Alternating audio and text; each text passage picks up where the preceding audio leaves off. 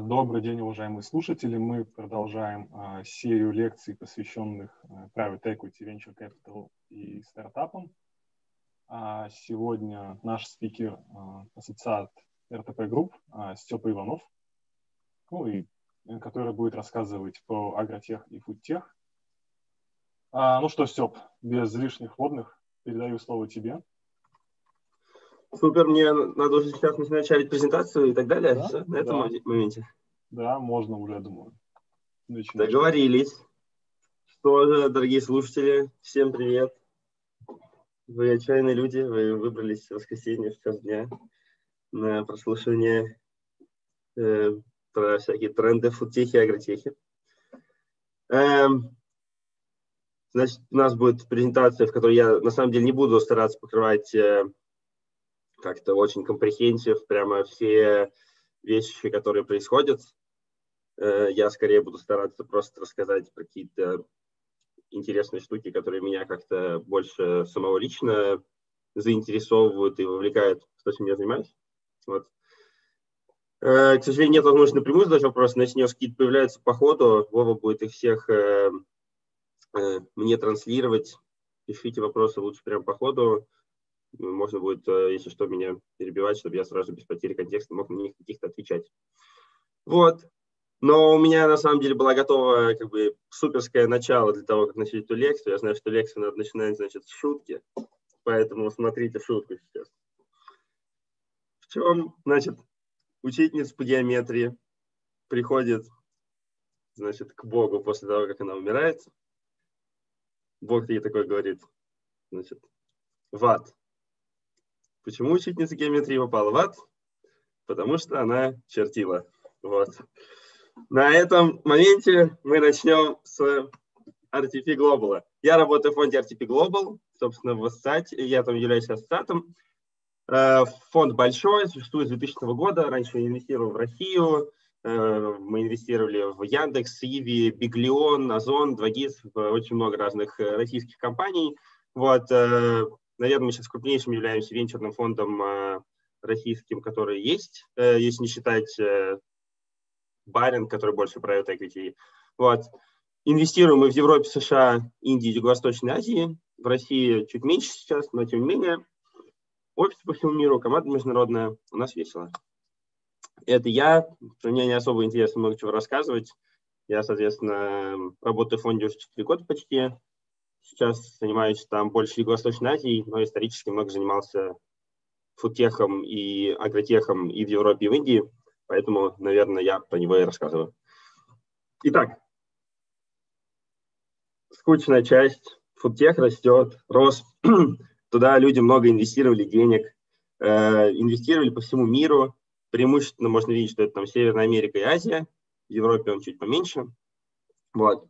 Но в целом что самое интересное, наверное, э, по фудтеху, это то, что фудтех – это очень как-то рядом с нами, это еда, мы ее едим, и мне нравится, что там большинство каких-то идей, которые появляются в фудтехе, они, в принципе, не требуют какой-то э, каких-то очень глубоких знаний, грубо говоря. Ну, то есть там, как придумать доставку еды из ресторанов, кажется, что это мог бы сделать каждый, каждый из нас, и это все очень просто.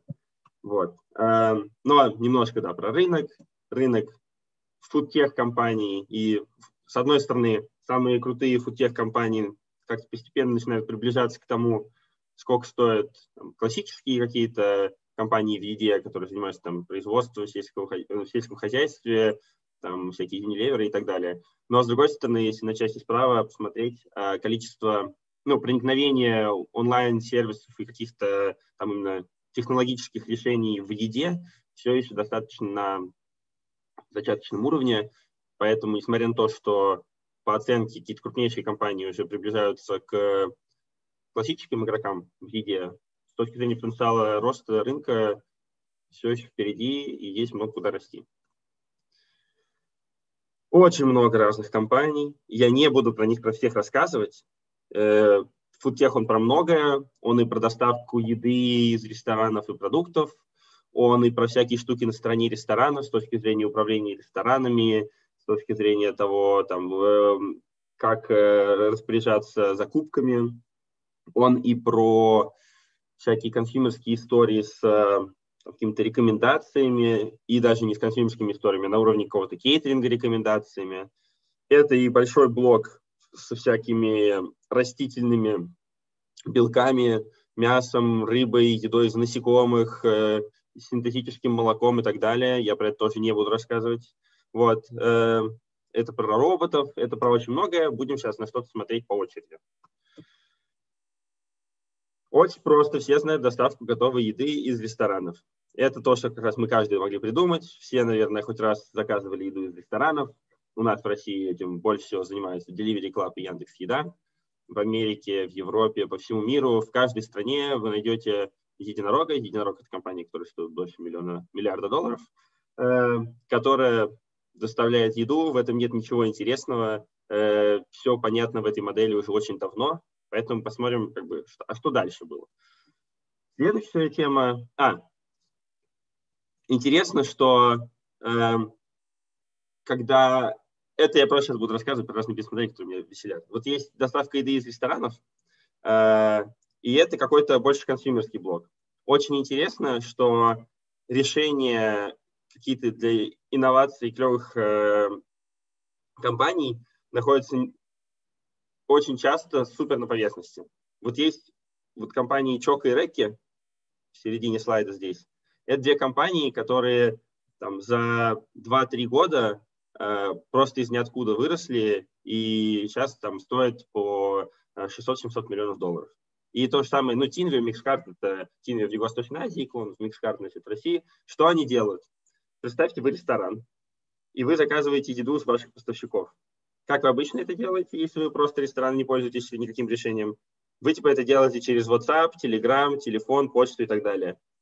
Все, что сделали Чок или Реки, это они просто сделали специально для этого чат. Все. Никакой больше идеи, ничего интересного дальше не происходит. То есть это просто чат. Вы там не можете оплачивать. Просто чат. Чок сейчас э, делает 2 миллиарда э, оборота через свою платформу в год. Э, и все очень любят эту модель. Это просто очень интересно, потому что, несмотря, ну, монетизации там, понятно, никакой нет и пока не пахнет, несмотря на все обороты, но сама идея того, что просто придумав э, какую-то супер маленькую фичу, если рынок достаточно огромный, то очень клевый и быстрый рост получается. Вернемся к ресторанам. Да, только быстро. Мне на самом деле история позабавила. То есть они взяли, у тебя там, как ты ресторан, у тебя есть много поставщиков, и они взяли просто всех под одну гребенку, типа это как а social network для... Э, смотри, для типа там такая история. Э, давай немножко... Это, это реально прикольно, как они это делают. Поставщик даже, по сути, ты надо приобрести, ну, покупать, ну, в смысле, mm-hmm. приглашать к себе на платформу только рестораны.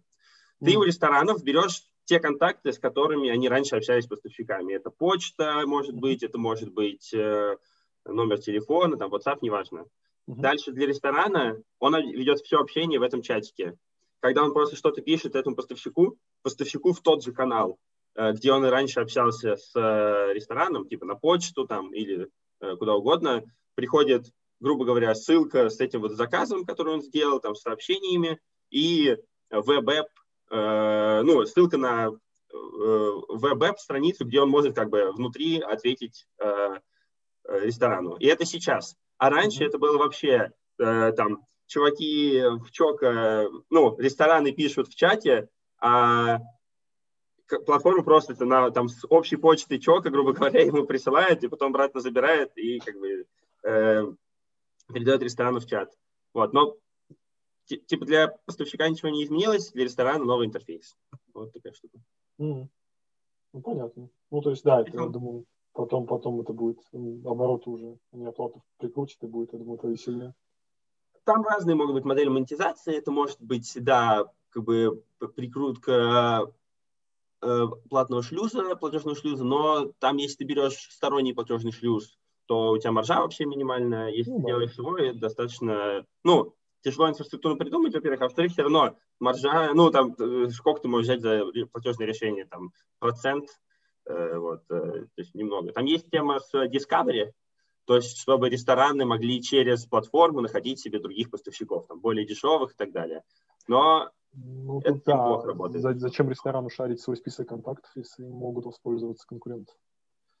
Это не ресторан шарит список контактов, а это ты уже идешь к поставщикам и говоришь, типа, давайте вы а, нас будете листиться а, на платформе и... Э, тогда да, тогда да. Вот. Ну, Но это пока все в планах, пока этого ничего нет. Вот. Эм, у нас была вот эта компания Тинди, она в Сингапуре то же самое делает, и мы когда на них только начинали смотреть, у нас э, мы сначала думали, что они вообще, так у них не было технологий, они просто придумали, понимали, что это растет, и кажется, что они начинали с того, что когда ресторан просто писал что-то в чатик, э, просто какой-то индонезиец э, или малазиец э, перебивал просто сообщения типа, в WhatsApp поставщику, и как бы они просто общались через прокси людей. Вот, пойдем дальше. Облачной кухни в теме доставки значит, из ресторанов наверняка все из вас слышали, а, возможно, и даже заказывали из кухни на районе, или из много лосося, или из варламов есть. Э, и это рестораны, которые не существуют в физическом мире с точки зрения того, что вы не можете прийти туда поесть. Они доступны только для доставки. И почему это прикольно? Потому что рестораны, ну, как бы тренд роста доставки еды из ресторанов, он растет, те же самые Delivery Club, Яндекс Еда, но рестораны-то привыкли работать на э, потребителя, который пришел к ним в ресторан кушать, поэтому они не умеют правильно запаковывать еду, делать ее э, правильно для там, подачи, для переноса, чтобы она пока ехала, не прокисли все ингредиенты и так далее. Компании просто специализируются на том, чтобы делать еду для доставки, создают свой бренд, э, создают вкусную еду и растут ну, типа, распределяются. Кухня на районе использует свой собственный канал э, распределения, то есть у них свое предложение, но хотя через Delivery тоже можно. Другие компании, как много лосося, у них свое приложение, окей, тоже есть, но основной канал – это агрегаторы. Яндекс.Еда, Delivery Club. Rebel Foods – это индийская компания, которая первая на рынке вообще решила заделать еще там в 2014 году. Ну и сейчас такие компании, на самом деле, по всему миру. Но несмотря на там размер Rebel Foods, на самом деле эта история супер тяжелая с точки зрения роста и оценок, вот, потому что это на самом деле, это все-таки просто ресторан. То есть, да, он работает типа на доставку, но от технологий там только канал дистрибуции, по сути. Поэтому это э, не, ну, инвесторы это начинают понимать, это растет достаточно сложно, требует много капитала, поэтому тема хоть и интересная, но ни много лосося, ни кухни на районе супер дорого не стоит. Вот мой голосовой недавно продался X5, не за дорого. Эм, но если растут кухонные, это, темные кухни, так называемые dark store, то за ними растет история с инфраструктурой для темных кухонь. И если вы слышали, есть такой Трэвис Каланик, который когда-то основал Uber. Вот, сейчас он занимается Cloud Kitchens. Э, он представляет инфраструктуру для того, чтобы другие делали Cloud Kitchen. То есть, по сути, это просто пространство с кухонной там утварью и всем, чем надо, в которое можно, как вы в коворкинг, можете приходить посменно, грубо говоря, бронируете смену и работаете из этой централизованной кухни. Только не совсем просто так, потому что вы на самом деле там же еще получаете централизованную, ну, короче, это как виворк для кухонь. Именно как виворк, потому что виворк, он помимо того, что просто представляет тебе рабочее место, он представляет тебе дофига всяких обвесов сверху, там какой-то скедулинг-система, возможность э, смузить там и все прочее, прочее. Также и на уровне Cloud Kitchen э, эти компании, вот Kitopi, Cloud Kitchen, они доставляют свой доступ к поставщикам, удобные там своих курьеров, э, все правильные э, там, э, э, что там, э, чтобы прям туда поставщики привозили э, еду. Э, в общем, э, весь сок, весь фарш, чтобы эти кухни росли. И это очень интересная история с точки зрения там, того, как она растет. Они, то есть этими функциями пользуются и новые бренды какие-то, которые, не знаю, вот вы захотели печь булочки и отдавать их на доставку вот вы можете там, но у вас нет места, вот вы можете там снять и начать этим заниматься. Но также и крупные компании, например, э, не знаю, Макдоналдс хочет, э, ну, такие, Макдоналдс плохой пример, не Макдоналдс, но какой-нибудь там Taco Bell или Крошка-картошка, э, или просто ваш ресторан у дома, который хочет доставлять в другом месте, но именно доставлять. Он, то есть можно уже с имеющимся брендом, ресторан с имеющимся брендом снимать какое-то помещение и работают с этой кухни на доставку. Мне кажется, очень интересно. Э, ну и интересно подумать о том, что может быть дальше, и куда сейчас этот рынок типа идет после того, как э, вот на, этапе именно с облачными кухнями и с едой э, на доставку. Э, есть модная тема про роботов, э, и тема про роботов очень дорогая, пока что неэффективная, как правило. Это клевый пиар-ход, но она почти нигде не работает. Э, есть очень интересная история про ну, вот, миграцию и расширение брендов. Это я вот немножко рассказал на прошлом слайде про то, когда как бы берется ресторан, который работает в офлайне, и в другое место переносится только в онлайновом варианте с э, сохранением бренда, блюд и так далее, а иногда еще и с адаптацией. То есть, может быть, э, какой-нибудь не знаю, давайте не так был, э, какой-нибудь там фарш, я не знаю, вот есть офлайн э, фарш, э, который по всей Москве стоит, но в каких-то местах, может быть, он не стоит, и они хотят там онлайн делать. И они делают в какой-то вот клауд-кухне, открывают свой типа фарш, но там, может быть, даже немножко другие рецепты, которые специально адаптированы именно под доставку и так далее. Вот. Еще очень клевая тема бренда знаменитостей. Тут Тимати и BuzzFood, самые две знаменитости крупные страны. Э, и на самом деле эта тема очень круто привлекает аудиторию. И есть компании, которые, вот, ну, вот эти же компании с предыдущего слайда очень любят как бы специально создавать бренды под э, каких-то, договариваться с селебрити, создавать с ними бренды, чтобы потом их использовать как э, очень крутой канал привлечения. Вот. Слушай, тут вопрос пошел. А, тема упаковок насколько это фудтехи, насколько это работает. Ну, то есть, я помню, кухня на районе, она там выпускала отчет, и они там первыми были, кто эту тему поднимал, что вся доставка генерит очень много пластика, ну вот, и, ну, как бы это нехорошо, и надо как-то придумать, как его там, либо более экологическую упаковку делать, либо там перерабатывать mm-hmm. и забирать. А если у нас на рынке что-то такое сейчас? Слушай, первый вопрос, мы это вообще не смотрим. Uh-huh. То есть первый ответ. А, Второе мое ремарка – это то, что э, мне кажется, что именно бизнесы, которые нацелены на... В общем, из-за того, что это не вредно, точнее, там, из-за того, что пластик не полезен или полезен для природы, никто пользоваться им... Ну ладно, мне кажется, мы сейчас не на таком этапе, чтобы это приносило какие-то реальные деньги. Я думаю, что есть... Главное, это utility для пользователя все-таки. Вот. И там у кухни на районе, например, офигительная упаковка, потому что она, она хоть и пластиковая, но там она типа не, не вытекает ничего, и это все хорошо. А у каких-нибудь не знаю, кофе-хауза, там все в картонных пакетах, э, которые э, вытекают и протекают, и это неудобно. Вот. Э, видел я какие-то крупные компании в мире, которые только на том, что они делают более качественную упаковку, стали большими и успешными? Нет, но это не значит, что их нет, я, мы просто это совсем не смотрим. Окей, okay. окей. Okay. Да, немножко про роботизацию в приготовлении блюд. Мне кажется, это очень романтичная история и такая суперфутуристичная, и это же так круто. Вот это Слева это робот, который, по идее, готовит бургер целиком. То есть вы выбираете, и он прямо как по конвейеру едет, и туда складывается все в бургер. Вот э, справа снизу это часть э, робота из Zoom Pizza, который там делает э, пиццу. Вот справа наверху это салатный робот, который что-то делает. Это все очень клево выглядит и очень не работает сейчас. Экономика отвратительная, очень дорогие роботы, намного дороже, чем э, и их содержание, и покупка намного дороже, чем там открытие просто обычной собственной точки там с людьми, которые там работают.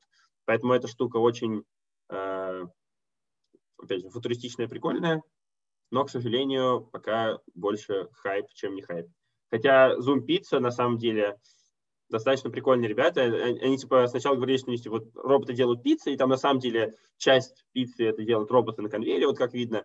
Но у них была прикольная тема, что у них были, ну и, есть, в общем, траки, э, ну, минивены с э, внутри, как бы, по сути, с такой поездной кухней, где пицца греется, пока она едет, и э, пока, когда минивэн доезжает как бы до покупателя, он заранее знает, грубо говоря, в минивэне у тебя весь запас пиц, который ты планируешь доставить в этом районе, минивэн типа кружит по, по району, э, когда кто-то заказывает пиццу, эта пицца автоматически в минивэне начинает подогреваться, так, чтобы к моменту, когда ты, когда водитель подъехал к вам доставки, она была just right, идеально погрета. Ну, она, да, типа они параллельно запустили производство и дистрибуцию. Вот. угу. Это они же, по-моему, там в 2018 году там что-то кучу денег подняли, и потом наверное, у них там начались проблемы. Это именно они, да. да. Самая громкая роботика история. Да, они как этот, как э, фургон мороженщиков США. То же самое у них было. Пикапы, я помню. Да, да, да похожая история. Окей. И Сич, по-моему, ну, сделал такой, кстати. Что?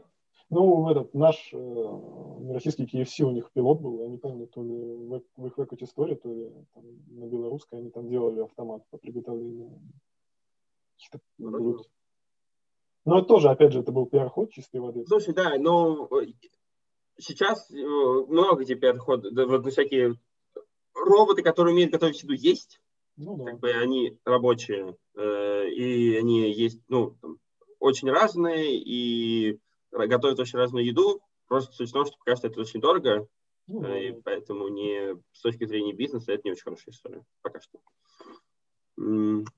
Вот, и работающий робот выглядит вот так вот, к сожалению, а не так вот попсово, как те правые. Это вот штука, которая готовит автоматически вок всякий и прочее для компании Rebel Food, как раз, которая индийский Cloud Kitchen. И она реальный cost-saver, она стоит для приготовления типа там 200 баксов, ну, в производстве, и просто очень правильно крутит рис, и добавляет туда ингредиенты. И это достаточно, чтобы сделать нормальный cost-saving. К сожалению, не так модно и красиво, но сурово и эффективно. Так, это мы поговорили про рестораны, но как же продукты еды, которые мы едим? Есть э, старые игроки типа утконоса. Утконос пионер в фудтехе, на самом деле, в принципе. Они делали доставку продуктов, когда еще никто не делал. Вот. Такие же компании есть там по всему миру. Э, и они больше похожи на классическую, ну, как на Delivery Club и Яндекс Еда в ресторанах, они просто доставляют еду из каких-то магазинов э, за долгое время. Но сейчас по всему миру просто фантастический тренд на истории типа нашего самоката Яндекс Лавки. Эм, на самом деле, первая компания, которая, была, которая это делала, компания, которая называется Gitir. Это турецкая компания. То есть это, в принципе, турецкая идея. Потом вот она у нас очень хорошо пошла со самокатом и с Яндекс.Лавкой. А, компания GoPuff существовала на американском рынке, но несмотря на то, что она очень большая, как-то не сильно все думали об этой модели. Но сейчас, за, э, вот начиная с лета, где-то с июля этого года, э, по всему миру, ну, преимущественно в Европе и США, выросло просто компаний 30 которые пилотируют эту модель на разных рынках. Э, также доставка за 10-15 минут через Darkstore. Как, как работает Яндекс.Лавка и самокаты?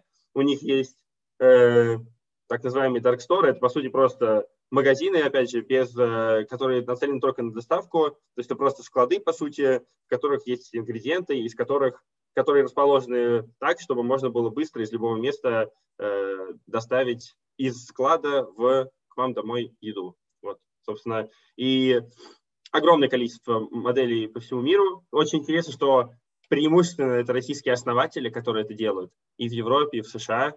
И очень много российских инвесторов в это инвестируют, и не, далеко не все западные инвесторы готовы в это инвестировать, потому что для многих людей ценность того, что, ну, то есть уже же есть доставка за час там, или за полтора часа, какая разница, что это будет типа за 15 минут, вот. И, а на самом деле разница огромная, и это реально немножко меняет потребительское поведение, вот. Компания Gorillas, которая начала этот э, большой тренд в Европе и США в этом году, в июле запустилась. Сейчас компания стоит 6 миллиардов долларов уже 6. А, ну да, они как-то супер быстро росли. У меня реально был вопрос, я до сих пор так и не понял, а, как они умудрились так быстро вырасти. То есть там, ну просто физически, даже если ты деньги просто будешь сжигать, ты не, не сможешь так много потратить. Я, я, я с этой, мы, короче, общались вот с основателем э, типа через полторы недели после того, как он запустился. И, ну, вот. ну, то есть это ничем не закончилось, да, так понимаю. То есть вы пообщались? Да он, да падла он, он нас киданул вообще. Мы так близко были, чтобы ему что-то дать. Он это... А ну, когда мы с ним общались, он что-то привлекал деньги, грубо говоря, там было 2 по 20, грубо mm-hmm. говоря. Э, и вот он привлек небольшой раунд э, от э, своих, ну, там, от немецкого фонда, хороший, mm-hmm. хороший немецкий фонд. И потом просто пришли к коучу и такие 50 миллионов по, по 250, типа, подальше. Mm. Okay. А, ну, так как они росли, что они делают? Слушай, ну они сейчас открылись по всей Европе, в топ-городах. Понятная модель, очень клевый фаундер, ну, он такой заряженный, хаслер, энергичный. А он, ну, там опытный, да, то есть он где-то еще что-то делал в футехе, он его Он, э, да, он, у него какой-то футех бэкграунд, он чуть ли не рядом как-то с гитиром э, связан mm. был тоже, то есть как бы у него и где-то он в, то ли в Deliveroo работал, то есть, ну, в общем, с футех бэкграундом тоже В общем, ну да, в общем, сектор интересный. Слушай, тут еще вопрос параллельно был а, по поводу является ли став для домашних животных э, частью футеха? Типа, утверждение, что Не... это должен как-то бурно расти в пандемию. Ну, опять же, клейм такой, что угу. людям одиноко, люди заводят домашних животных, и все, что для них с ними связано, оно тоже должно расти. Ну, во-первых, относится ли он к фудтеху или не относится он к фудтеху, это не важно. Ну, в смысле, это можно называть все, что как, как угодно. Мы в эту тему конкретно не смотрим, я поэтому не могу там точно сказать. Я знаю, что есть э, достаточно крупные компании по онлайн-доставке э, еды и э, ну, в смысле, еды для питомцев и всяких там им подарков, и каких-то игрушек и всего прочего. Uh-huh. Вот, и есть и по подписке модель, и есть, ну, то, что регулярно каждый месяц там присылает, и on ну, demand, как да. классический Яком. Я не видел и не слышал о каком-то большом э, количестве новых компаний, которые вдруг э, начали в этой теме поднимать деньги uh-huh. в связи с ковидом. Но могу предположить, что, в принципе, в этом есть какой-то резон, и наверняка этот рынок тоже вырос. Вот. Но я какого-то, какого-то взрыва на этом рынке я не видел. Окей. Okay. okay. Так.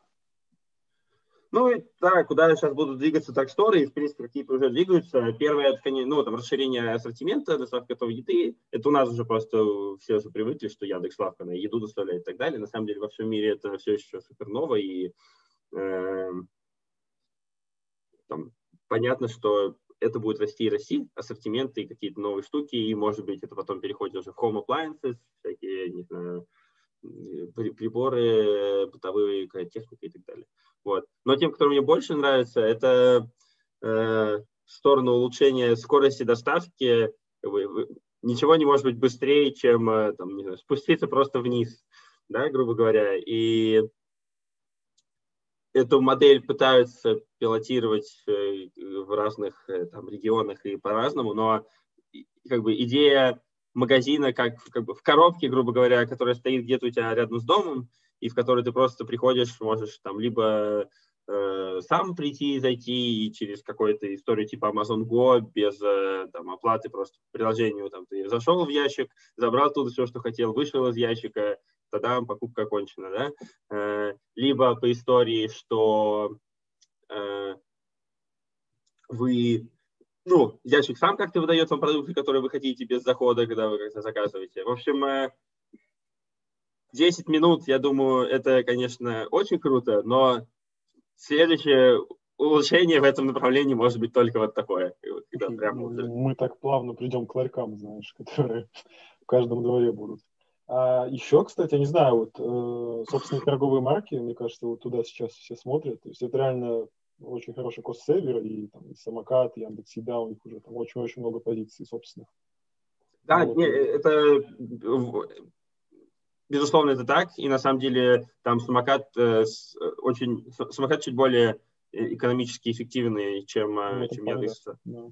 Да, Яндекс Славка, и именно как раз за счет того, что у них большое количество собственных брендов, то есть это очень хороший драйвер маржи, э, mm. то есть на них намного больше компаний срабатывает, и это очень клевая история. Это, безусловно, как бы, это направление, в которое необходимо будет идти всем вот э, этим игрокам, чтобы начать зарабатывать деньги, а не просто их шить. А, кстати, хороший вопрос, а вот Европа-то у них и это идет или нет? Там, Гориллос, я думаю, еще, наверное, не очень успел выстроить э, торговый маркет. Вот Гетир, мне кажется, он там должен был что-то сделать. Гетир наверняка. Э, GoPuff может доставлять алкашку, поэтому там... Э... А, там не, не до этого, понял.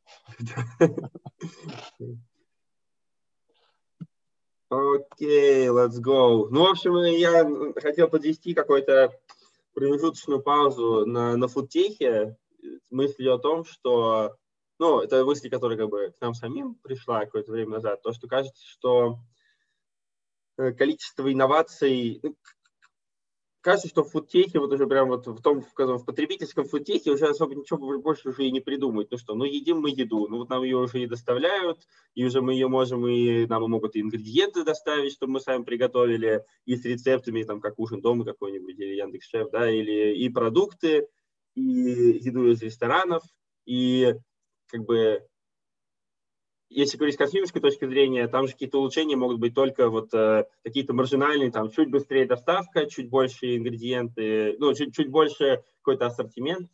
Э, ну, большое количество, безусловно, инноваций идет в новую, новой еде всякой, да, в, в синтетических белках там и прочих, и это клево. Вот, но мы просто не смотрим, поэтому не могу про это ничего сказать. Но кажется, что в широком смысле большинство всего для фудтеха как-то уже ну, придумано. Есть еще большая тема в B2B, того, того как делать там э, правильную, правильное кормление компании, если компания там готова за это платить или так далее. Ну, или э, просто есть большие корпорации, куда как-то удобно и эффективно заказывать. Ну и в этом спейсе уже на самом деле достаточно много компаний. Э, и, в общем, мы решили, когда это для себя поняли, пойти немножечко апстрим, то есть э, в то, как эта еда производится и доходит до ресторанов, одним из драйверов была как раз компания Чока, которая на том, что не на консюмерской стороне потребления еды, а на стороне взаимодействия ресторанов с потребителями, с производителями начала ну, расти сильно. Мы такие, может быть, надо туда смотреть.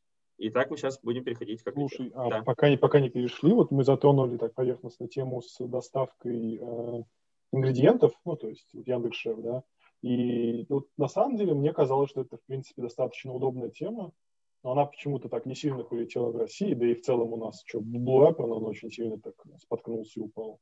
И в мире я не видел каких-то супер успешных историй. И мне всегда до конца так и не смог для себя понять, почему вот эта штука не выстрелила. Э, ну, во-первых, есть несколько публичных компаний, которые там больше миллиарда стоят и в Европе, и в США, которые это делают. То есть это все-таки тема, ну, которая там, имеет своего потребителя. Вот. Безусловно, она не такая большая, как классическая доставка еды и ресторанов. Э, точные причины там можно посмотреть, э, на самом деле, Blue Apron, одна из компаний, которая ну, в Америке, как слышно, IPO давно, она там почти сразу дропнулась, потому что там очень плохой ретеншн пользователей, дропнулась, в смысле, в цене упала. Не, просто вот, э, ну, они там там... чуть ли не на грани банкротства были, там, как да, да. было. То есть там плохой ретеншн, э, потому что количество рецептов достаточно там ограниченное какое-то, mm-hmm. и из-за этого народ от, отваливается. Я сам недавно пробовал эту тему, и это не сильно дешевле, чем...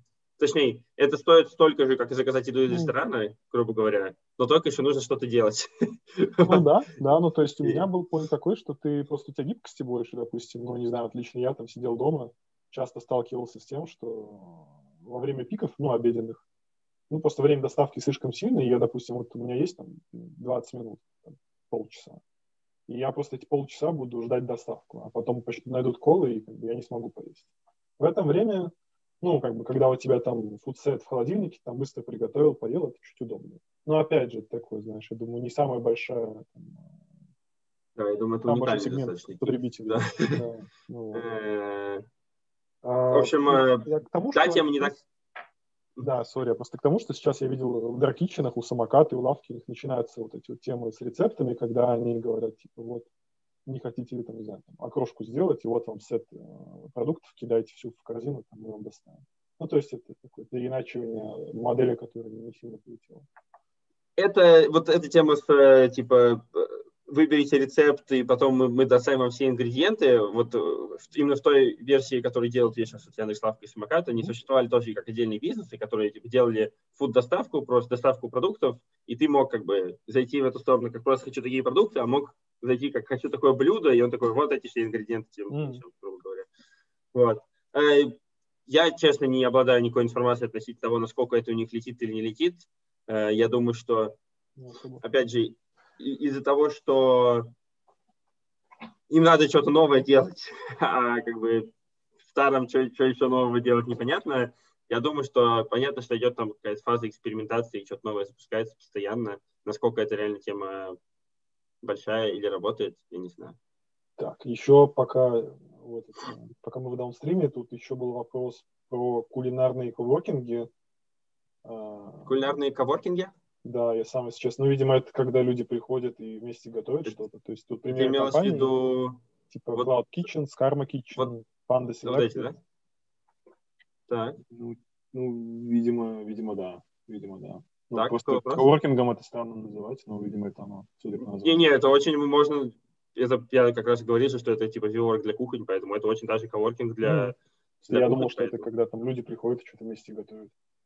Ну. Э, вот модель, когда люди приходят и вместе готовят, э, я не, не, не видел такого, но вполне возможно Кажется, что нищего, да, я не скажу, что это большой риск какой-то. Я, по крайней мере, о нем не слышал и не изучал как. Так, ну, думаю, все. Можем тут. Let's go to Agritech. Ой. Агритех. Агритех большой, особенно в странах, точнее, сельское хозяйство. Сельское хозяйство большое, особенно в странах, в которых много людей. Вот. Китай, Индия, Индонезия, Пакистан, развивающиеся страны с низким технологическим проникновением, э, большой степенью бедных людей, к сожалению, и, или находящихся там около черты бедности, которые вынуждены жить тем, что выращивают еду, как в старые добрые времена. Вот. Ну, при этом объем венчурных инвестиций в акритех растет. Странно, почему-то в Северной Америке больше всего там, но просто там денег больше всего. Хотя можно видеть, что рынки-то больше не в США. США вот здесь вот. Эм, да, но мы, я лично не смотрю преимущественно там в Европе какой-то агритех, но смотрю все-таки больше в Индии, потому что в Индии очень много людей, которые там вовлечены. В Индии по разным подсчетам там чуть ли не до 700 миллионов людей вовлечены сельское хозяйство. Вот, это огромнейшая индустрия. Эм, и сельское хозяйство бывает очень разное, как раз, вот разница между западными и вот это вот так выглядит сельское хозяйство. Ну, образно говоря, в Европе и в США там дроны, тракторы крутые, э, беспилотники, со спутников все читается, там один фермер на, там, использует огромное количество техники, чтобы обслуживать огромные площади, и есть как бы суровая индийская реальность, в которой огромное количество фермеров с очень маленькой территорией, без каких-либо технологий, просто на руках и честном слове все, значит, э, выращивают, делают и так далее. Вот. Это две абсолютно разных мира. Решение из мира одного неприменимо к решению из мира другого. Посмотрим на разные решения. Я больше знаю про второй мир и смотрю, но с точки зрения гламурности стартапов, конечно, первые сильно выигрывают. Вот. Ну, сейчас просто посмотрим на них и задавать вопросы. Если что-то интересное, то просто разные прикольные штуки есть, мне кажется. Да, есть умное земледелие, и цифровые решения, и биотехнологии вот всякие как раз. Ну, в агросфере все те же самые производства. На это мы не смотрим, я про это ничего вам рассказать не смогу хорошего, ну, по крайней мере, качественного того, что вы не можете прочитать. А вот про это что-нибудь смогу. Вертикальные фермы – это попсовая штука. Представляете, чтобы в городе выращивать там клубнику какую-то или всякие маленькие огурчики или помидорчики. Вот. Э, и кажется, что это, возможно, будущее, чтобы в каких-нибудь труднодоступных местах можно было выращивать себе продукты или на Марсе вообще. То есть это, по сути, фермы, которые позволяют выращивать в искусственных условиях, не в почве, какие-то разные штуки. Вот, э, разные есть компании. Это Баури, одна из крупнейших там компаний. Фермы хорошие, компании, которые занимаются вертикальными фермами, должны строить огромные вертикальные фермы, потому что на масштабе это работает, не на масштабе это очень плохо работает, потому что там тяжелая экономика, очень дорогой свет. Кост-фактор, который плохой, это электричество. Вот, э, потому что нужно постоянное электричество, так как все-таки стоимость... Короче, солнце намного дешевле, чем электричество. Вот, поэтому модели работают только на больших масштабах. Вот так выглядят эти фермы. Очень красиво, прикольно. Вот так выглядит в Германии компания. И для красоты они еще делают... То есть если Баури выращивают у себя где-то на огромных вертикальных фермах и потом просто продают в магазинах, то Инфарм это делают еще и в то есть они дор выращивают зелень прямо в магазине, чтобы люди прямо могли сорвать ее с э, листочков и взять себе. Мне кажется, очень красивый э, маркетинговый ход. Э, просто еще одна крупная компания. Картинка мне нравится. Вот. Э, но, в принципе, вертикальные фармы позволяют да, много урожаев собирать, тратить меньше воды, потому что там у нас специально с завизаторами идет это гидропоника, это метод там есть гидропоника, есть аэропоника, когда там еще э, в, э, типа рыбки еще что-то там делают. В общем, там много всяких прикольных, глубоких каких-то сельскохозяйственно-технологических штук. Вот, есть наша российская компания, iFarm. Кажется, они привлекли еще деньги, просто если я не обновил, виноват. Вот, iFarm российская компания, клевые основатели тоже делают вертикальные фермы. Они сначала делали сами вертикальные фермы, сейчас они больше занимаются тем, что они Э, дают вертикальные фермы делать э, другим компаниям. Ну, то есть они вертикальные фермы as a service. Хотите вертикальную ферму, вот мы вам скажем, как ставить, для, для какого помещения, какая лучше, все вам расскажем, покажем, приедем, поставим, грубо говоря. Опять же, чтобы эффективно продавать, э, чтобы самому выращивать вертикальные фермы, это было эффективно, нужно, чтобы окей, либо чтобы все остальные овощи были, ну, вся остальная продукция, которая получена другим путем, была бы очень дорогая, тогда это может быть эффективно. Либо очень большой масштаб, тогда на масштабе можно конкурировать по цене тоже с, классической продукцией. А это компания Absolute Food, и это индийская компания в сфере э, вертикальных ферм. И первая моя мысль была про то, когда я увидел вертикальную ферму в Индии, это типа нафига вообще, вот, там так много, ну, сельское хозяйство вас вокруг, везде, э, как бы все, продукция и так супер дешевая, какая, в чем идея вертикальных ферм. Э, ну и не дали мы им деньги. А потом у них очень интересно и красиво, мне кажется, эволюционировало решение потом, и бизнес, потому что в чем, в чем история вертикальных ферм? В том, что вы, э, вот чтобы выращивать все эти штуки вот так вот красиво, э, есть продуктовые рецепты, так называемые. Это комбинация последовательности действий и факторов, э, воздействующих на урожай, которые приводят к лучшему вкусу, виду и так далее. То есть там температура, влажность почвы, какой-то ее там состав с точки зрения удобрений, как часто там включать, выключать свет, менять температуру, поливать, удобрять, э, обрабатывать чем-то и так далее, и так далее. Там, на каком расстоянии должны друг от друга находиться. И то есть вот все, у всех вертикальных ферм есть дофига этих рецептов про то, как вырастить разный тип там огурчик, помидорочек и зелени. Вот, и так далее. Что сделали Absolute Foods? Они сказали, а почему мы это делаем только для вертикальных ферм?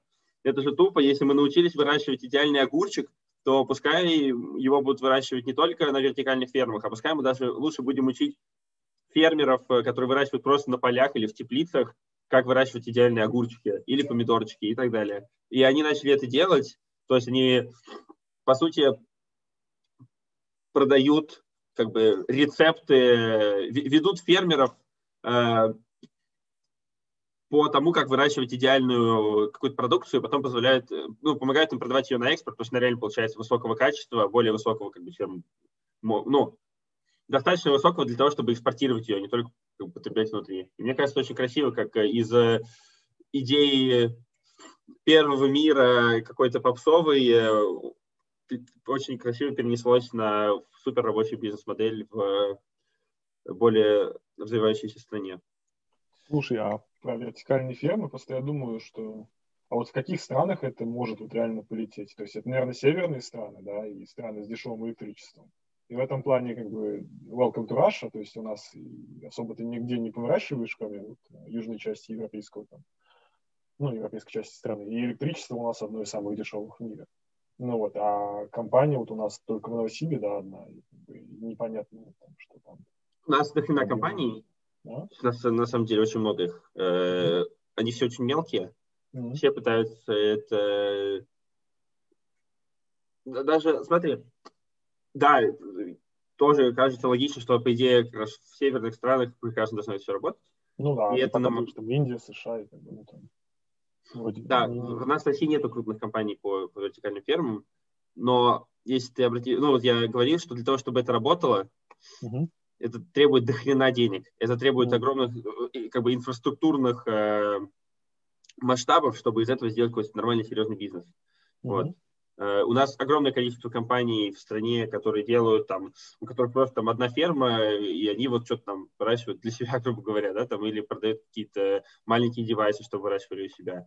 Но мне кажется, у нас для того, чтобы построить какую-то uh, крупную компанию, нужен для этого много капитала, вот, которого у нас пока никто не готов дать. Да нет, просто было бы романтично, там, на риск бы собственные, там, огурчики, помидорчики производил ну вот они экспортировали. Да, мне тоже кажется, что это было бы очень, очень романтично. Но пока, пока что-то, да, не работает у нас. Крупнейший, я знаю, что в Японии огромные есть компании по вертикальным фермам. Mm. Но они тоже, у них там количество инвестиций сотни миллионов долларов. Я про вот, Сингапур них... читал, что Сингапур как-то это очень любит. Ну, да, для любых, по идее, как бы таких метрополисных городов это может быть хорошая тема. Потому что там нету пространства для выращивания особого. Ну и плюс, когда это выглядит вот так, вообще красиво. Ну, это да. Это, я уже сам захотел прийти туда. Скушать отсылочка. Ну. Вот. Ну, а это, это, кстати, проект того, как должна была выглядеть ферма это проект, да? То есть это не... Да, да. А, нет, это, это, кстати, реальное, но, да, это вот проект, а, нет, это проект фермы написано, кстати, даже на крыше дома ЖК Клея в Новосибирске. вот. А вообще идея фарм была в том, что Э, ресторанам продавать вертикальные фермы, да, чтобы, да, чтобы они сами себя стояли прямо вот и было бы прикольно, короче. Оки-доки, вертикальные фермы. Да, еще супер попсовая тема. Я про нее вообще ничего почти не знаю, но просто, мне кажется, это большая и клевая часть. Вот дроны и беспилотники, то, что они очень много помогают, на самом деле, в сельском хозяйстве в развитом мире. И известные DJI огромные, у них большая, как бы, они не только про съемку, они огромный рынок. Это. Э, огромный, в общем, рынок э, для дронов это сельское хозяйство, и они э, поливают, осматривают э, и выполняют огромное количество работы, которые в Индии выполняют люди. Вот. Да, есть вот компании, которые с помощью дронов, ну, то есть если DJI это hardware, э, то вот Precision Hawk это такой App Store, ну, со своим собственным софтом, который исп- позволяет использовать дронов для того, чтобы вот создавать разные карты э, для выращивания, там, потому насколько хорошо или нехорошо, правильно или неправильно растут те или иные растения, там, какое состояние почвы, насколько они увлажнены или не увлажнены, всякие там правильные индексы показывают, в общем, позволяет использовать э, съемку с дронов для того, чтобы получать всю информацию о том, что происходит там. Эм, а вот э, Cognitive Pilot делает, э, кстати, российская компания, да, она говорит, положи, у тебя есть обычный трактор, положи в трактор наш ящик, и он станет автономным трактором. Ну, если так очень грубо говорить. Вот, э, мне кажется, тоже прикольно, романтика.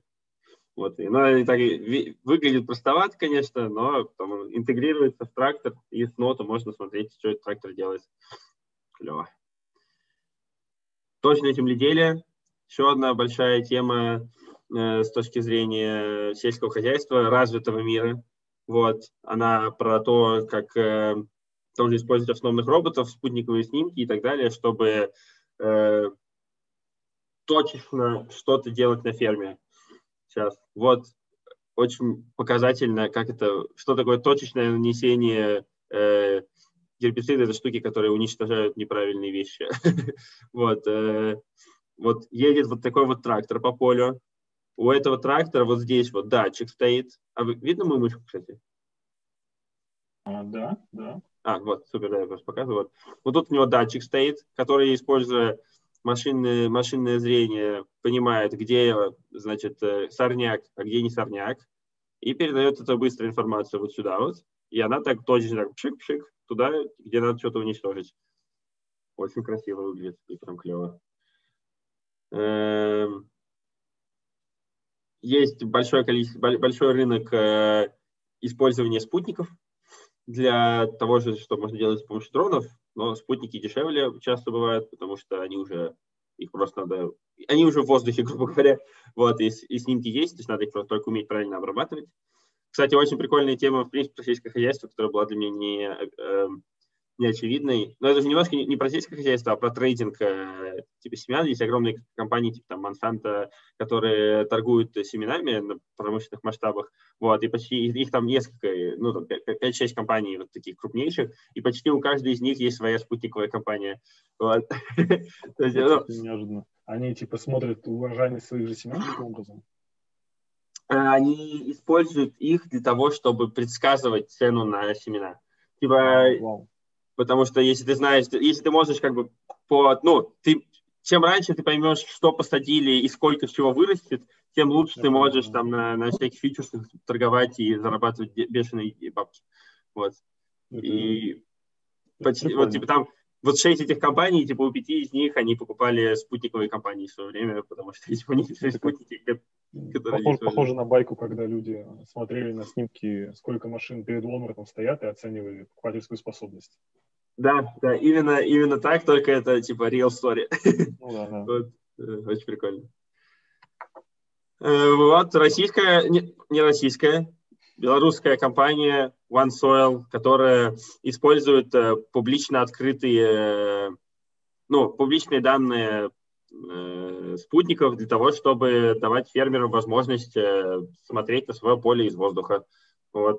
Э, каждый из вас может зайти сейчас на сайт OneSoil и увидеть карту всех э, полей. Там, кажется, у них Россия не оцифрована, у них на США и в Европе. То есть они научились определять границы полей и дальше накладывать на них через э, э, всякую тоже машинку, ну, машинное обучение, всякие алгоритмы, чтобы понимать, как там растет, не растет, какие удобрения нужны и так далее.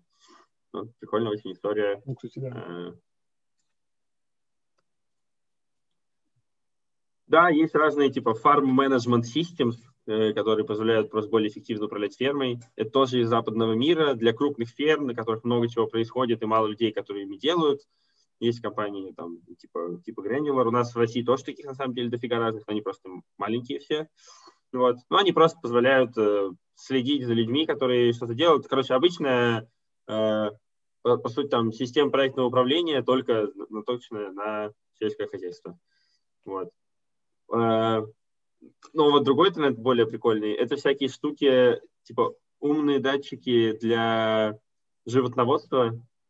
Э, вот Айда — это датчики для коров, которые позволяют э, по поведению коров смотреть, ну, следить за тем, все, что у них происходит. И это очень прикольно слушать про них, потому что они, основатель рассказывает, что вот они обычные компании, обычные датчики умеют там отслеживать только четыре состояния, там, когда она стоит, лежит, э, не знаю, э, ест еду или бегает. Вот. А мы типа научились семь состояний вот, э, отслеживать, когда она умеет, когда она типа лежит, и когда она лежит на двух ногах только, и когда она бегает, и когда она ходит, вот, и если она траву там или пьет воду, вот, потому что там они, по сути, смотрят на вибрацию, короче, всякую, которая там происходит, и как это работает. А, ну вот, и позволяет с, с помощью этих датчиков а, потом а, понимать, когда корову надо спаривать с кем-то, когда она начинает как-то болеть, когда у нее меняется поведение, и как бы лучше управлять э, своей коровой фермой. Фитнес-трекер для буренки.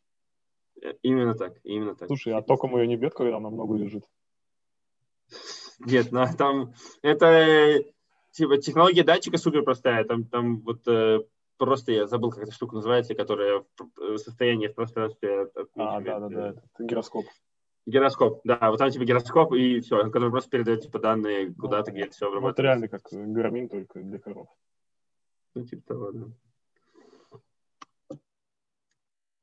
Kettle Care тоже делает э, похожую историю, но для но с помощью видео. То есть это устанавливаешь камеру на свою ферму, чтобы смотреть, чтобы камера смотрела, следила за коровами и рассказывала, составляла точный поведенческий профиль всех коров. Какая буренка э, хорошая, какая плохая, какая болеет, какая как-то себя ведет не так. Вот. Тоже достаточно прикольная штука, но тоже про западный мир. Это такая, это еще не, нету каких-то супер крутых больших компаний про это, все растущие достаточно. Ну, новая относительно история использования так называемого интернета вещей э, для того, чтобы все как-то лучше управлять производством. Компания называется Dihad. Это про то, как выглядит э, система управления в фермами в, в, ну да, в восточном мире, в азиатском мире. Вот. Эм, как работает фермерство в Индии, в принципе? Вы фермер. Вы фермер, в какой-то деревушке. Вы выращиваете что-то, немножечко огурцов. И вы отдаете их какому-то старейшине деревни, который едет э, на своей повозке, ну ладно, или машине, газельке какой-нибудь, э, там, 3-4 часа в ближайший локальный рыночек и пытается там толкнуть ваши огурцы. Вы не знаете, сколько ему удастся продать, по какой цене ему удастся продать, удастся ли вообще. Э, и потом вам дядечка возвращается и говорит, вот столько продал за столько-то, вот твои деньги а потом с этого локального рынка чуваки, которые перекупили, они дальше либо сами едут в большой рынок, либо продают другим чувакам, которые едут в большой рынок и в большом городе. Там уже на большом рынке продают что-то крупным покупателям. И потом крупные покупатели или всякие комиссионные агенты еще продают уже конечному пользователю, типа холлсейлеру, Э, или кому-то, кто занимается производством уже там, готовых продуктов. Вот. Супер неэффективная цепочка с, не, э, с огромным количеством посредников, логистики странной, для фермеров вообще ничего не понимают, что происходит и так далее. Приложение Dihad делает примерно такую штуку. Они приходят к фермеру и говорят, фермер, мы тебе будем говорить, что, что делать, ты будешь знать цену своей продукции заранее, ты будешь покупать свои семена у нас. А приходит к ним, даже не совсем так, они приходят к старейшине вот ферм, ну, деревни, которые обычно ездят на рынок, и говорят, чувак, давай ты будешь э, теперь э, работать на нас, мы тебе, значит, ты будешь у всех покупать, все продавать, будешь продавать семена своим фермерам и все покупать у них. Э, только будет цена известна все заранее, через приложение, все будет понятно, а мы потом у тебя это будем все забирать, и там дальше уже наша забота через эти старейшины они онбордят всех фермеров. Фермерам лучше, потому что они хотя бы цену понимают заранее. И из-за того, что количество игроков в цепочке сократилось, потому что там только вот дихат, э, ну, нам, они могут еще себе чуть большую цену позволить, э, по большей цене э, покупать дихат у, у фермеров. Вот. Дальше у этих старейшин дихат просто забирает всю продукцию и продает ее уже дальше конечным покупателям сразу напрямую. Вот. Они из-за того, что при этом параллельно они собирают все данные у фермеров относительно того, там, что они выращивают, сколько этого получится и так далее. Плюс они подсказывают им, как выращивать правильно, поэтому они могут точно понимать, э, сколько у них будет и чего, что нравится, конечно же, большим покупателям, потому что можно все планировать заранее и так далее. Очень сложно, очень э, так э, офлайново, но при этом э, растут как на дрожжах. Очень прекрасная компания. Слушай, ну мне кажется, это логистическая тема, она очень острая в, в агро должна быть. Я помню, в свое время я видел в Индии Ninja Card, по-моему, называлась. Они тоже там как-то коннектили да. Ninja Card, я тоже расскажу про Ninja Card чуть попозже, он тут будет. А, да. Это чуть больше консюмерская история. Они просто напрямую фермеров берут да, какие-то да. там овощи и так далее и продают, э, ну, типа, потребителям. Но это не marketplace, это именно просто логистическое решение. Ninja Card это скорее marketplace. А, окей. окей. Ну, там про marketplace у тебя, по-моему, отдельно, да. Есть у меня про marketplace, да. Это больше, да, логистическое решение такое. Это, это решение про, это логистическое решение, это access решение. Потому что здесь очень важно не только не сама логистика, а то, что как бы они через этих э, вот э, как бы нанимая себе на работу этих старейшин деревень, грубо говоря, получают через них доступ и как бы используют их для того, чтобы онбордить этих фермеров. Да, вот, и это... acquisition такой, типа, там у тебя люди, которые исторически там с телефонами не дружили, ты их должен как-то заонбордить и еще и следить, чтобы они у тебя постоянно что-то делали. Ну, то есть это реально, мне кажется, какая-то очень тяжелая история старейшин вот этих вот э, деревень ты онбордишь на digital продукт обязательно, и они им пользуются. Mm-hmm. А дальше, как, э, ну, ты пытаешься фермеров посадить на приложуху тоже, но там э, они уже часто и без приложухи просто по телефону там позвонили mm. или дошли до чувака. Ну, это уже главная боль этих старейшин, я понимаю. Ну, естественно, для компании хорошо, чтобы это происходило все на приложении. Ну да. Там больше данных, больше возможности что-то промотить и так далее. Uh-huh. Marketplace как раз, ничего себе, как, мы, как совпало. И Ninja Card. вот, э, да, Ninja Card, собственно, просто напрямую позволяют э, ритейлерам, как бы закупают напрямую фермеров продукцию и доводят ее ритейлерам очень быстро. Это тут и логистический плей, и marketplace, конечно же, все-таки. И здесь у NinjaCard, ну, NinjaCard, например, покупает свои продукты у Дихата. То есть у NinjaCard большая проблема с тем, как быстро и эффективно как раз акварить этих фермеров. Вот. И, ну, то есть, как быстро получать большое количество, расти с точки зрения э, получения э, продукции у фермеров, то есть как их под, подписывать, чтобы все у них закупать, точно понимать, что происходит и так далее. И они как раз часто берут не напрямую у фермеров, а у э, каких-то других э, компаний, которые ближе к фермерам типа Дихата, например. Вот. Но в целом, да, что делать NinjaCard? Берут овощи или фрукты, или какую-то зелень, там, или картошку напрямую фермеров и через эффективную логистическую цепочку позволяют ритейлерам их покупать. Но, по сути, как бы для ритейлера это э, просто marketplace, в котором они могут заказать все, что хотят, и получить на следующий день доставку. Вот. Но на самом деле это э, головная боль там больше в работе с фермерами и тому, как это быстро ставить дальше.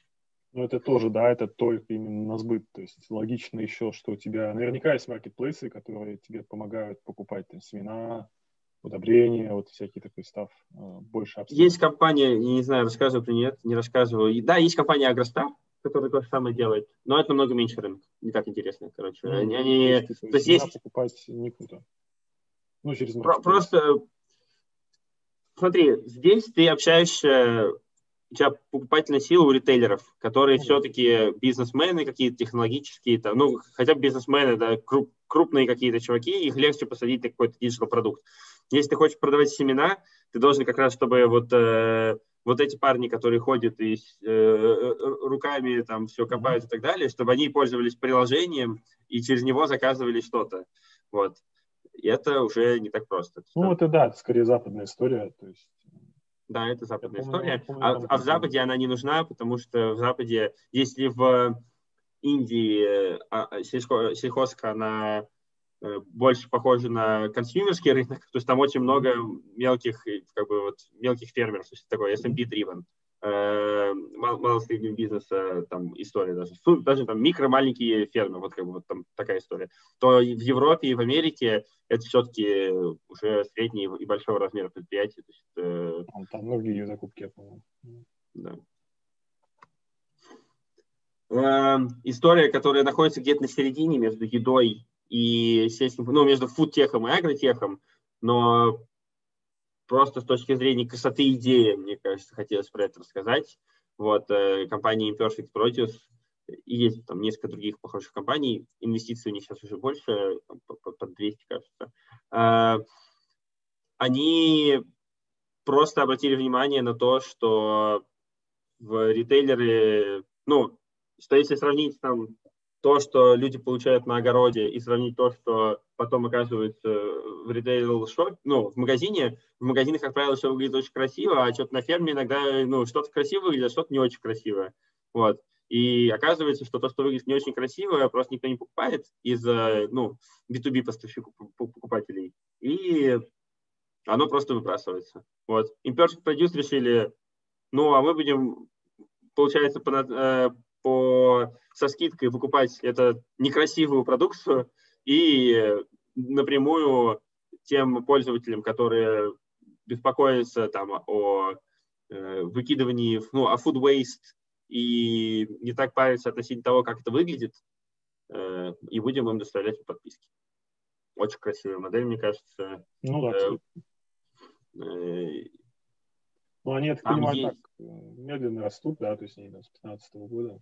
Ну как относительно? Ну, это не самая быстрорастущая компания, потому что это все-таки и рынок достаточно с, э, ну, с, из коммерческой точки зрения это непростой рынок, потому что как бы искать людей, которые хотят на регулярной основе, ты, там ты еще ты не можешь точно сказать, что именно будет в этой коробке, потому что ты собираешь то, что, ну, то есть supply у тебя не постоянен, потому что не знаешь, какая доля будет э, неправильного там, неправильно выглядящей картошки, помидоров и так далее, поэтому какой-то там овощной фруктовый микс э, типа рандомный выходит, э, ну, не рандомный какой-то, но с какой-то там колебаниями.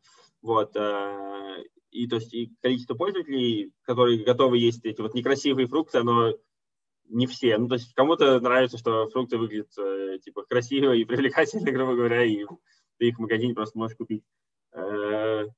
Ну, плюс, да, из того, как бы там сложности с тем, что supply не постоянен. То есть у нас с запасом. Окей. Да, просто прикольно, что российский агро-маркетплейс э, тема тоже не тремлет. Вот Фудза, эта история больше похожа на Injicart. Это для бизнеса доставка всяких продуктов, э, всяких grocery delivery для бизнеса. Вот. Который это, это там же фаундер этот из, э, такой был из то ли Купи Вип, туда откуда-то, да, это по этой истории. Да, да, да, да. Ну, да. это не единственная компания, на самом деле, сейчас несколько, еще Полка, кажется, что-то похожее делает. Э, э, просто чтобы ну, немножко, да, немножко... Несколько заходов, я помню, было на эти B2B маркетплейсы. Ну вот. Как-то, не знаю, не видел, чтобы они что-то там сделали такое. Они не огромные. Да. Да, да, да. Но потому что у нас огромное количество просто централизованного ритейла. Ну, да, и, причем он там мощный и, достаточно сам по себе. Да, как бы и даже не, ну, то есть у нас большинство, э, обычно вот Ninja Card, он типа работает с ритейлерами, которые вот типа с ларьками, да, ну, грубо говоря, mm-hmm. больше, да, чем с, а у нас э, рынок доминирует там, X5, перекресток, азбука и Тут сразу хочется про групповые закупки поговорить, про Pinduoduo, вот эти вот истории, которые, ну, китайские чисто. О, да, прикольно. Э, эта модель, э, модель групповых закупок выглядит примерно так для наших слушателей. Э, значит, собираются, допустим, мы живем в доме четырехэтажном, и есть у нас в доме старейшина дома. Вот. И я как магазин, ну, как вот, как бизнес Pinduoduo, допустим, прихожу к старейшине дома и говорю, давайте вы всем домом будете через тебя заказывать продукты. Или не обязательно это еда, на самом деле, то есть может быть э, и там техника, все что угодно. Давайте будем через меня заказывать. Старейшина создает типа WhatsApp-группу для всех э, в доме, приглашает туда всех и говорит, вот, будем вместе заказывать и получать скидку за то, что мы вместе заказываем. И, собственно, они просто, жители дома, старейшины, в, в группе пишут, что они хотят, старейшина через приложуху заказывает потом это единым заказом и получает, как бы, из-за того, что это групповая закупка, легче логистика и так далее, продукт получается, ну, продукты, вещи получаются чуть дешевле, э, а потом этот старейшина получает этот заказ и как бы всем его, грубо говоря, расстает. Э, очень большая история в азиатских странах, в Китае особенно. Ну, да, в, Китае это как бы, модель была первой, там пионеры. Э, в Индии чуть она помедленнее, много было опрочей, но э, какого-то супер роста там не было. Это супер, это очень тяжелая, на самом деле, модель с точки зрения там acquisition, логистики и цен. Там не все так просто, особенно если ты Э, потому что нужно как-то агрегировать заказы из разных точек, у тебя получается, ну, из разных магазинов, то есть если там люди заказывают не только еду, то они заказывают там, кроссовки из одного места, что-то из другого места, и надо все как-то агрегировать. Доставка получается не супер быстрая. Э, в Юго-Восточной Азии штука хорошо работает, в Индонезии есть крупная компания, то есть тема, тема прикольная. Вот, но... кстати, проецироваться ли это на Россию? Ну, во-первых, в Китае, кстати, стоит сказать, что в Китае там вообще все по жести пошло, то есть там начались прям очень такие кровавые ценовые войны, и там все дошло до того, что вплоть там Компартия начала вмешиваться и говорить, что там так делать хорошо, а так нехорошо. Вот, и, э, там они реально прям очень какие-то серьезные скидки давали, чтобы держать пользователей. Ну, это реально вышло так очень так, агрессивно. Ну вот, и я думал просто, история на самом деле старая, то есть там Pinduoduo, там, я точно там года четыре слышал про них назад. Они уже тогда были топовыми. Ну вот. А я думал просто, может ли эта вообще штука теоретически в России полететь, то есть у нас достаточно плотная застройка везде, да, но у нас люди, с другой стороны, они не самые общительные. Ну, то есть такого, мне что кажется, выбрать это... старейшину дома, мне кажется, у нас такое не скоро еще произойдет. Хотя, не знаю, чаты домовые есть достаточно везде кажется, это больше темы про... Я, я сейчас при, при, причислю Россию к, к развитым странам, вот, но это тема больше про развивающиеся страны. Ну, э, в том плане, что у нас все-таки у... Ну, хорошо, я говорю сейчас, конечно, больше про Москву, да, там и, и Питер, какие-то крупнейшие города, но уровень технологического софистикейшена какого-то у нас достаточно высокий. То есть у нас все люди сами умеют это все делать. И... Вопрос цены, да, то есть как бы всегда, у нас а... люди, они, да, они там, технологически продвинутые, но не самые богатые, мягко говоря. И, да. Там, оптовые цены получать, они более чем согласны, я уверен. Я думаю, да. Мне кажется, здесь еще играет роль немножечко размер рынка, то, что у нас достаточно ограниченный с точки зрения там просто количества а людей. людей. Много, да.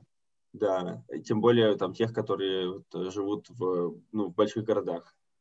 Эм, ну и да, возможно, там тема у нас э, какого-то э, вот такого соседства, она, мне кажется, сейчас немножечко отмирает у нас, по крайней мере. И там домовые чаты да. прикольно, конечно, но кажется, это ну, как будто культурного фита у нас для этого нет. Вот э, кажется, что это... Да, тут есть такое. Как не, не самый приветливый народ в мире. Может быть. Да. Но ну, китайцы, они как-то вот, э, у них это прям полетело. Да, ну вот я говорю, это, это чисто, это вот Китай, Индия, Юго-Восточная Азия. То, что вот я пытался увидеть, мы больше мы их... Ну, ну, вы не так особо не смотрели, да, на, на эти истории? Мы ну, глубоко очень смотрели. А, Нет, мы очень глубоко смотрели в эти истории и в Индии, и в Юго-Восточной Азии. Угу. Вот. Ну, там до каких-то сделок не дошло, понятно, да. Да, до сделок не дошло. Okay. Э, очень, кстати, интересная история про... Мы смотрели вот как раз компанию в Юго-Восточной Азии, которая ровно этим занималась. Эм, и она что-то росла, росла, росла, росла, и так круто прям росла. Mm-hmm. И мы смотрели, ну, за счет чего она потом растет. Я попросил, значит, разбивку по товарным категориям. Mm-hmm. И там, типа, 70-80% всего это типа сигареты.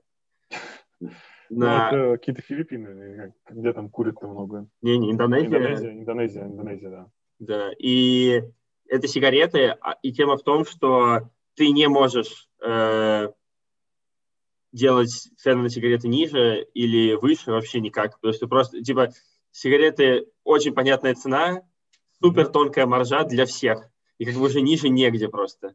И как бы если ты убираешь сигареты людям из-за того, что там везде вокруг эти ларьки обычные, людям как бы не так э, западло в них спуститься, грубо говоря, чем заказывать что-то с доставкой. Э, и в итоге как-то модель там, да, там мы не приносили, потому что маржа, количество товаров, которые генерируют какую-то маржу, а это больше там фреш какой-нибудь и так далее, mm-hmm. оно супер маленькое было в корзине, а рост обеспечивался. Сигареты по подписке. Да. Но, кстати, было очень интересно, что они э, пошли из консюмерской истории дальше, и вместо того, чтобы делать, э, э, вот выбирать этих старейшин, грубо говоря, они договаривались с э, лавками, вот и с ларьками, и ларьки делали как типа центры заказов, чтобы можно mm. было в ларьках забирать типа э, э, ну Это свой заказ. выдачи заказов только. Да, потому что у чуваков э, опять же язык культуры людей там чувак э, владелец ларька, который там же продавец, там же и всех знает, вот и с ним можно является ну, тоже так. таким.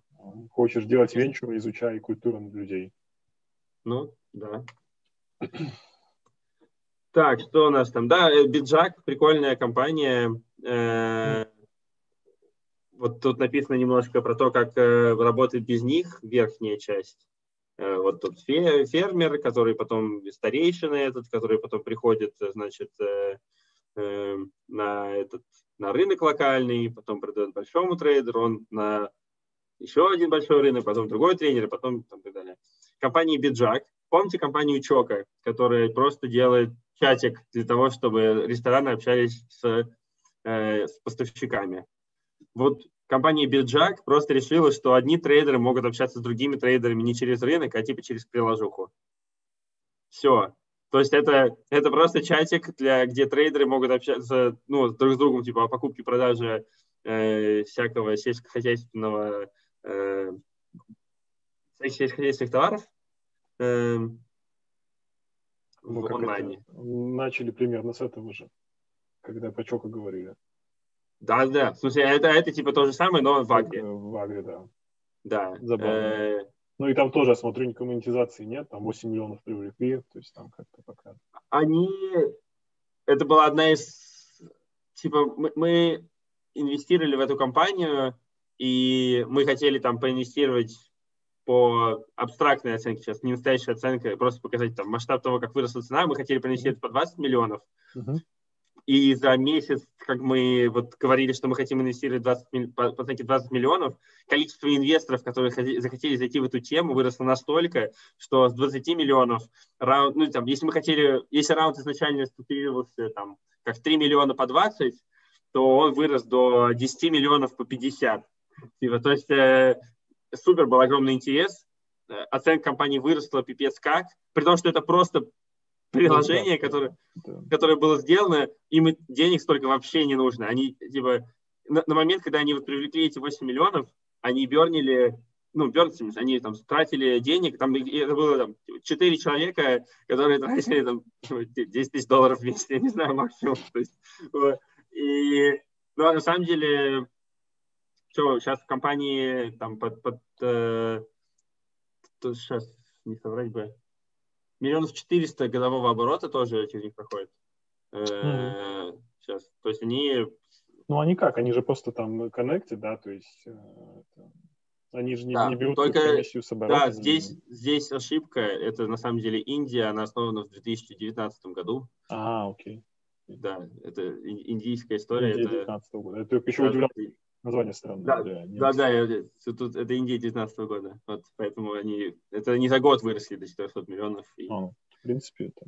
А какой, сколько они сейчас стоят примерно? 50, ну, не 50, сколько там? Компания? Ну, там, примерно сейчас сколько они там? Ну, вот они не привлекали а, окей, больше понятно. раундов с того момента. Они там где-то вот... Ну, а тогда они в итоге, там оценка была типа под 80 миллионов. А, ну, слушай, Нормально. Для такой истории это вообще достойно. Для, для четырех людей, которые приложуху да. на колени наделили типа чатик, это вообще крейзи какая же история. Так. Эм, Анималла. Да, тоже просто прикольная компания про то, как в Индии штуки растут. Это очередная история, в которой монетизации вообще нет. И это ну, просто это для меня достаточно, конечно, забавным и диким таким, что это как бы маркетплейс, типа крупнорогатого скота, вот, и там, э, если раньше люди, потому что этого нет, как бы, и раньше, если ты хотел купить корову, ты должен был найти чувака с коровой, и вот, а, так, а теперь есть приложение, где ты можешь купить корову через приложение, мне кажется, это очень Почти как Тиндер. Это очень прикольно. Просто сам факт того. Но на самом деле компания офигительная. То есть тоже монетизации никакой. Там просто люди могут вот находить матчицы, как бы Авито. Это Авито, типа, для, для крупнорогатого скота, на самом деле. Вот, и они тоже там до, не знаю, мне кажется, у них я последние цифры, что помню, там чуть, чуть 8 миллионов в месяц у них был оборот какой-то, вот, на, когда мы с ними общались там месяцев 5 назад. То есть, э, потому что они работаете там 8 месяцев э, mm. на, на 8 миллионов долларов э, в месяц оборота, мне кажется, вообще сурово. Ну, нормально. Да. Ты не, не удивлен, что там, оказывается, коровы так часто руки меняют? Мне казалось, там ты вот буренку завел, и она все, там, пока там не сдохла. Ты Оказалось, вот... что это очень э, такая трейдинговая штука. Ну, на, удив... на удивление, кстати. Да. Притом там они чуть ли не каждый год меняют как-то там для чего-то их. Стильные индусы. Да, это какая-то, это как хобби какое-то. Эм, Оки-доки. Да, и последний наш блок. Мы уже, конечно, сильно выходим за время и рамки. Давайте поэтому пройдемся будем быстро. Вот, площадки для обмена опытом. И это, на самом деле, очень прикольная компания. Компания называется VFarm. Э, и это там британские основатели, которые делают бизнес для Африки. И в Африке ситуация с сельским хозяйством примерно такая же, как и в Индии, с точки зрения там, того, как это выглядит. Но только если в Индии очень высокий уровень проникновения интернета и смартфонов, то в Кении вообще нет. И они сделали SMS-бизнес. Это же так дико и прикольно. То есть, если у э, фермера в Кении есть какой-то вопрос, он на специальный номер в смс пишет типа его. И это как бы как в, по, по сути это типа Reddit, грубо говоря, для ну, фермеров, да.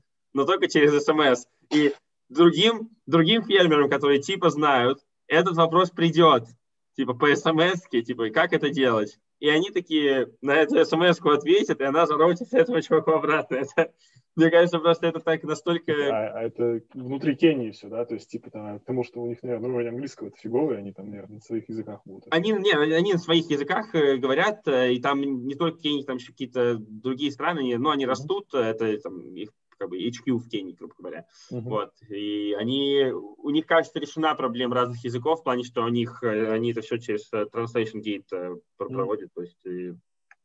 Ну, это, это реально какая-то Осталось апфолты докрутить, да. да очень прикольная история. Мне нравится. Вот. Эм, похожая история в Индии, которую мы проинвестировали. Только немецкие основатели сделали продукт для Индии.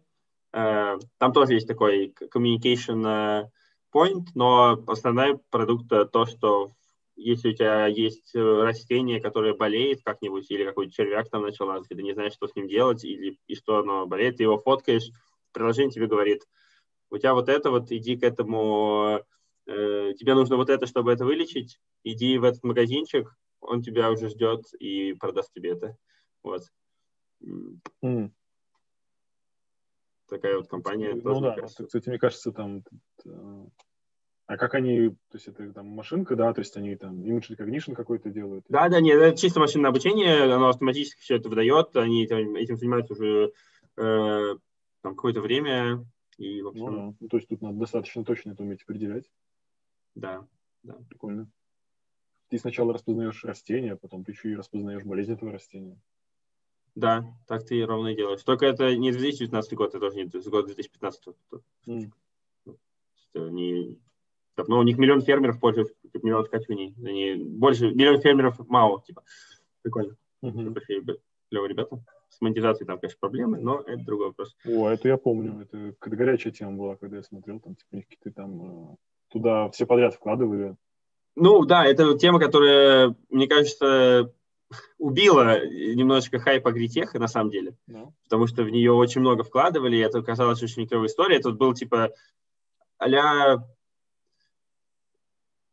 типа социальные сеточки, но они еще и пытались э, выступать единым фронтом, э, как бы фермерским, для того, чтобы типа дешевле закупать всякие семена да, и так да, далее. Там, там даже солярку можно было закупать, я помню. Да, да, боролись, боролись с крупными компаниями, из-за этого с ним никто не дружил, крупные компании их не любили, вот, э, и, в общем, они где-то остались, э, Farmers Business Network, достигли какого-то вершины, ну, достигли какого-то уровня, в общем, у них рост немножко остановился, uh-huh. вот, э, но такая история про социальную сеть для фермеров в США. Ну, это да, это чисто американская тема, они, по-моему, никуда даже не вышли за пределы США.